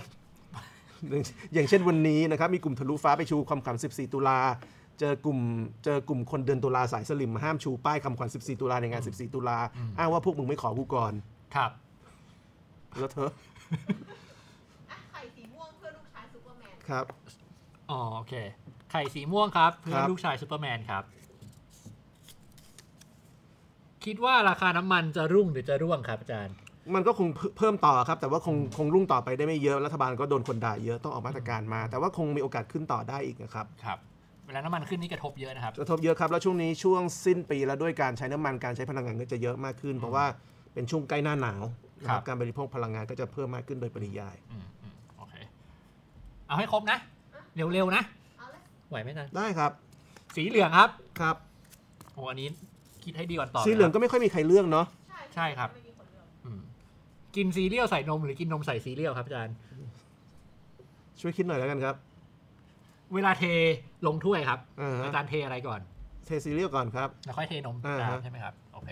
ก็คือกินซีเรียลใส่นมครับ โอเคครับมอย่างผมเนี่ย กินนมใส่ซีเรียลเออ ผมก็กินซีเรียลใส่นมเลยเออ เออว่ะแล้วมันกินยังไงวะเออว่ะอะแต่มันมีผลต่อรสชาตินิดหน่อย มันมีเรื่องแบบอืมความกรอบความนิ่มของมันครับบางคนก็เลยคุยกับมัน แต่ผมเนี่ยเป็นคนกินซีเรียลกับนมจืดไม่ได้ ผมต้องกินกับนมที่มีรสชาติ หลังๆผมไม่ได้ไม่ได้กินใส่นม ผมกินซีเรียลเลย กินเปล่าๆ กินเป็นแครกเอ้ยเป็นเป็น snack เนี่ยครับ กินจริงเลยครับขี้เกียจครับ แล้วอาจารย์ดื่มนมตามไหมครับ ไม่ดื่มครับ ผมเคยเจอเพื่อนคนหนึ่งแบบนี้ก็แบบตักซีเรียลกินแล้วก็พอคอแห้งก็ดื่มนโหมนั่นตามทุเรศกว่าผมอีกนะมันบอกว่าง่ายดีโอ้โหผมว่าผมแย่แล้วเพื่อนคุณจะแย่กว่าผมอีกครับ โอเค ไปต่อครับ สีส้มครับ พูดถึงตัวเลขที่น่าสนใจในงวดนี้หน่อยครับ วันนี้วันที่ 14พรุ่งนี้วันที่ 15 มาลืนวันที่ 16 ครับอาจารย์699 699 ครับ มีที่มาที่ไปไหมครับมันเป็นบางทีมันต้องมี six สตอ sense รี่นะครับ มันอ๋อเป็นความรู้สึกลึกๆ ว่ารอบเนี้ยเลขเนี้ยจะมาอืม699 699นะคครับรับโอเคต้องต้องต้องวิ่งโต๊ดหน่อยไหมเผื่อเผื่อสลับไหมไม่ครับ ตรงๆเลยนะตรงๆเลยครับโอเคครับ ไปต่อครับ ผมไม่รู้นะครับ สีแดงครับ สีแดงนี่ยอดฮิตครับ มาทุกรอบนะครับครับ มีอะไรที่ยังไม่ได้ลองทำในงานสื่ออีกบ้างครับอาจารย์ อยากลองเล่นตลก อยากลองเล่นตอยาลกก ลองเล่นตลก อาจารย์อยากลองไป stand-up comedy ไหมครับ อยากครับ เดี๋ยวผมพาเข้าเอาไหมครับ ได้ครับ ผมพอจะรู้จักกับแก๊งยืนเดี่ยวอยู่บ้าง ได้ครับ ถ้าอาจารย์ไปเขาน่าจะดีใจกันมากๆได้ครับ ผมมั่นใจว่าผมเนี่ยเล่นตลกได้ครับ ครับ ผมไม่ค่อยมั่นใจเท่าไหร่เดี๋ยวผมอยากดูครับ คืออาจารย์ไปโผล่ตรงนั้นน่ะเออฮะก็ตลกแล้ว สวัสดีครับคุณผู้ชมและนี่คือโอเวอร์วิวแต่อาจารย์อยู่บนเวทีนะครับเออก็ตลกแล้ว แต่ผมว่าผมเป็นคนเล่นตลกได้นะครับ เวลาผมดูโน้ตเดียวเนี่ยผมรู้สึกว่าผมเนี่ยทำได้ครับอืมผมก็เชื่อว่าอาจารย์ทำได้ครับ รอดูครับ แต่สักทำแล้วสำเร็จหรือเปล่าไม่รู้นะคสัรักบเมื่อไหร่ดีครับสักเมื่อไหร่ดีต้นปีหน้าไหมได้ครับ ต้นปีหน้าได้ครับพูให้คนดูมีความหวังหน่อยได้ครับ ผมพร้อมแล้วฮะโอเคครับ Grand Opening ยิ่งใหญ่ครับ เปิดตัวครับ สีไข่ไก่ครับครับ ให้เลือกเจอผีหนึ่งครั้งอยากเจอผีแนวไหนครับอาจารย์ ผีเผด็จการอยากเจอ อ๋อเพราะอยากให้เขาตัดทายไปเหรอ เยี่ยวรถเลยทำไมถึงอยากเจอผีเผด็จการครับ อยากเยี่ยวใส่หน้ามันครับ อืม แค่นี้เลยเหรอครับ บางคนก็บอกเวลาเจอผีถ้าเราเปิดเปิดก้นเนี่ย ผีจะหนีไงเออเออทฤษฎีนี้มีหลายคนพูดถึงใช่ไหมแก้ผ้าเอออะไรแก้เงี้ยผ้าให้ผีดูอยากแก้ผ้าให้ผีเผด็จการดูจอมพลถนอมอืมจอมพลประยุทธ์อะไรพวกเนี้ยเอ้ยเขายังไม่ผีนะ ก็ไม่ได้ไม่ไม่ได้พูดถึงเขาไง ของของเขาชื่อพลเอกประยุทธ์เราพูดถึงจอมพลประยุทธ์ซึ่งไม่ใช่เขาครับผมครับฟังไม่ผได้ฟังไม่ได้ไม่มี โอเค แต่ผมไม่อยากเจอผีนะครับ ครับกลัวผีเหรอครับ กลัวมากครับ อืมอันนี้พูดจริงเหรอพูคดรับจริงอาจารย์ อะไรวะบุคลิก ไม่น่ากลัว ผมรู้สึกว่าเป็นอะไรที่เราดิวไม่ได้ก็เลยอืมกลัว ก็เหมือนคนมีอำนาจแหละครับ เราก็ครับ ดิวไม่ค่อยได้ โตขึ้นอยากเป็นอะไรครับอาจารย์คำถามยอดฮิตเด็กทุกคนต้องโดนถาม ตอนตอนเด็กผมอยากเป็นนักบินอวกาศ แล้วก็อยากเป็นนักโบราณคดีสองอย่างอย่างสองอย่างอืมทำทำไมอะครับทำไมอันไหนอันไหนมาก่อนครับอาจารย์นักโบราณคดีครับอืมเพราะว่าดูอินเดียนาโจนส์หรือเปล่าไม่ครับ ชอบขุดคุ้ยอ๋อคือคนชอบขุดคุ้ยเนี่ยก็มีเส้นทางไปไม่กี่อย่างเป็นนักโบราณคดี หรือเป็นคนเสือกเรื่องชาวบ้านครับก็เลยเลือกมาทางนี้ครับเสือกยังไงให้เป็นงานนะครับอ่าเดี๋ยวใช่เดี๋ยวเปิดเปิดคอร์สให้ใช่อาจารย์สิงใช่ห์เลคเชอร์ใช่ใช่ใช่เปลี่ยนความเสือกให้เป็นงานถูกต้องครับทาสายสื่อได้ยังไงถูกต้องครับนะครับ โอเค ไปได้เนอะใบสุดท้ายครับ ครับ เป็นใบสุดท้ายของครับการจับไข่คุยใน ครับ Echo Factor ครับ ครับ ถ้าเป็นศิลปินดนตรีนะครับ อยากทำเพลงแนวไหนครับอาจารย์ อยากทำแนวแรปครับ อยากทำเพลงแรปถูกต้องครับ แรปเปอร์ ใช่ครับ ดนตรีก็เป็นฮิปฮอปเลย ไม่ครับ ผมจะเอาแจ๊สกับแรปมาผสมกัน โอเคครับอืมอืมเนื้อหาจะเป็นยังไงครับ แรปจากอาจารย์เนี่ย เอ่อยังคิดไม่ออกครับ แต่ว่าคิดเรื่องดนตรีไงครับ ว่ามันมีคนที่เอาแจ๊สกับแล้วมันผสมกันแล้วมันสนุกดี โอเคมี AKA ครับอาจารย์ AKA เออ อาจารย์ถ้าอาจารย์เป็นแรปเปอร์อาจารย์จะตั้งชื่อตัวเองว่าอะไรครับ ถามแถมครับแถมซูเปอร์เอซูเปอร์เออันเนี้ยพออย่างเงี้ยผมก็ต้องถามทำไมเป็นซูเปอร์เอครับ เพราะว่ามันไม่ใช่ AA ขอบคุณที่ติดตามมาตลอด 50 ตอนไปไม่เป็น โอเค อ่าสุดท้ายนะครับอาจารย์ครับอาจารย์น่าจะบอกลาคนดูได้ดีกว่าผมครับ แล้วก็คนดูทุกท่านก็ตามมาจากอาจารย์แล้วค่อยมารู้จักผมอีกทีหนึงครับ ก็ขอบคุณคนดูนะครับ ผมคิดว่าเราก็ได้ใช้เวลาร่วมกันมา ผมเนี่ยเชื่อว่าในแง่การทำที่เราทำสื่อนะครับ ไม่ว่าจะเป็นสื่อแบบทีวี สื่อแบบเอ่อเว็บไซต์ สื่อแบบอะไรก็ตามแต่เนี่ยสิ่งที่เราได้จากคนดูคือคนดูคนดูเนี่ยเสียสละเวลาให้เรา แล้วเวลาของทุกคนเนี่ยมีค่า ดังนั้นผมคิดว่าการทำ Echo Factor เนี่ยคนดูจำนวนมากที่ดูอยู่ตอนนี้ได้ ได้สละเวลามาใช้เวลาร่วมกันกับพวกเรานะครับ ซึ่งเวลาของทุกคนเนี่ยเป็นสิ่งที่มีค่ามาก แล้วผมคิดว่ามันก็เป็นความทรงจำที่ดีนะครับ ซึ่งโปรเจกต์เนี้ยตอนนี้หยุดไปก่อนนะครับ แต่ว่าไอความเป็น Echo Factor หรือเวลาที่เราได้ใช้ร่วมกันเนี่ย เมื่อมันเกิดขึ้นแล้วมันไม่หายไปไหนนะครับ คุณเปิดโทรศัพท์ขึ้นมา คุณเปิดอินเทอร์เน็ตขึ้นมา คุณก็จะเจอความทรงจำที่เราเคยมีร่วมกันใน 50 ตอนนะครับ แล้วผมคิดว่าความทรงจำทั้งหมดนี้มันมีความหมายนะครับ ขอบคุณทุกท่านที่ติดตามมา แล้วก็ขอบคุณทีมงาน Echo ด้วยนะครับ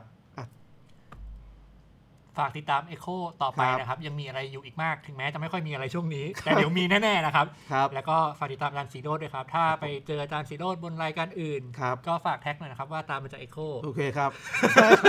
ขอเครดิตบ้างนะครับครับนะก็มีอะไรก็สื่อสารกันได้ตามปกติครับยินดีเสมอครับผมขอบคุณมากคที่รัติบ ดตามมาตลขออบดคุณครับ สวัสดีครับ ขอบคุณทุกคนที่เป็นทีมงานด้วยครับ สวัสดีครับ